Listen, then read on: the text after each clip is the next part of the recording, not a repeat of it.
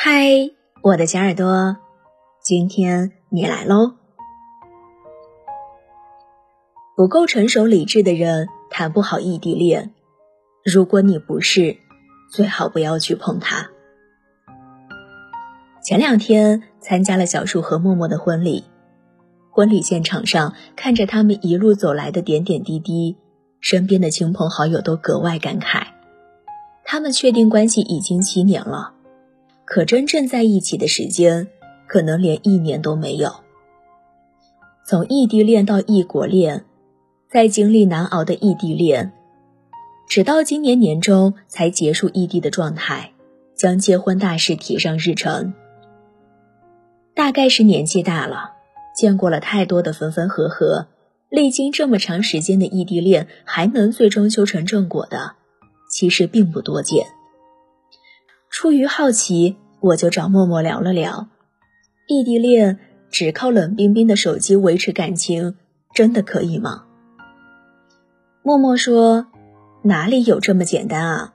一定要互相参与到对方的生活中才可以。”我们其实都有感受，异地恋最怕的就是突然失去对方的消息，一个没及时回复的信息，一通没来得及接通的电话。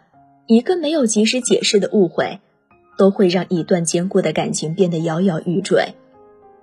所以，他们就互相约定，制定规律的作息表，通过在固定的做同样的事来参与到彼此的生活中，感受对方的存在。起床的第一句早安，吃饭时的短暂视频，睡前的同一首曲子，闲暇时间的同一本书，即使并没有在一起。但他们之间总有聊不完的话题，而做这些并不是为了要监督对方，而是参与到对方的生活中去，拉近两个人的距离，让彼此不至于因为距离的原因而变得疏远。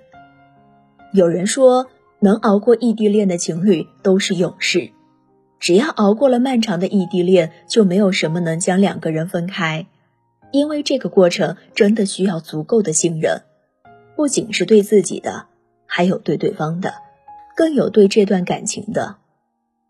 在如今这个年代，两个人之间要建立联系真的太简单了。我们每个人面对的诱惑也很多，许多陪在彼此身边的情侣都无法免俗，出轨、劈腿、移情别恋的桥段总是在轮番上演，更何况那些连面都见不到的异地恋情侣呢？身处不同的空间，喜怒哀乐无法同频，阴晴冷暖无法感同身受。你所遇到的一切，我不能感知。我开心难过的时候，你都不在身边。两个人唯一同频的是，睡觉前的那句晚安，简简单单的两个字，宣告着彼此异地恋的旅程又多了一天。真的好苦，好苦。也没有想象中的那么简单，两个人之间的联系全凭着内心深处对彼此的那份依恋。如果有任何一个人不想坚持了，那这段感情注定是会夭折的。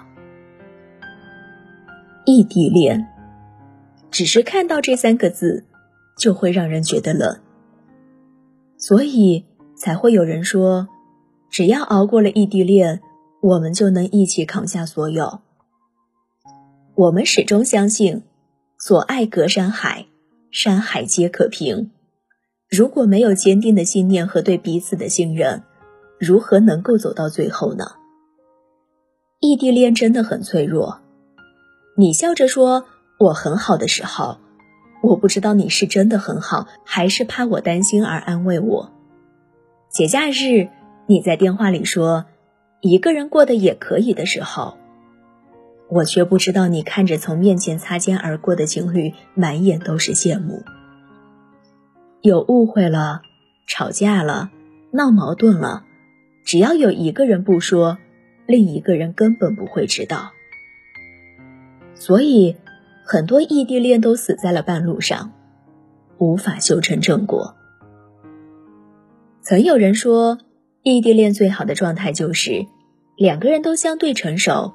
并且都有自己的事情做，没有那么多的时间胡思乱想，就不会把注意力都放在彼此暂时无法逾越的距离上。你知道他不会离开，他知道你不会走远。你们之间虽然隔着漫长的距离，但两颗年轻的心始终靠在一起。每个人都是独立的个体，有些人即使每时每刻都腻在一起，也难逃越走越远的命运；而有些人虽然没能时时刻刻都在一起，却陪伴着彼此走过了一段很长很长的路。我们各自都有各自的理想和追求，即使现在没有在一起又如何？我们始终相信，能够每天面对面在一起的时间总会来到，我们也一定会共度余下的漫长岁月。所以，等熬过异地恋，我们就结婚吧。即使未来还有诸多磨难，我都相信我们可以从容应对，因为有你，未来可期。因为有爱，可排万难。愿所有异地的恋人都可以跨越时间的考验，为爱画下一个圆满的句号。晚安喽，我的小耳朵。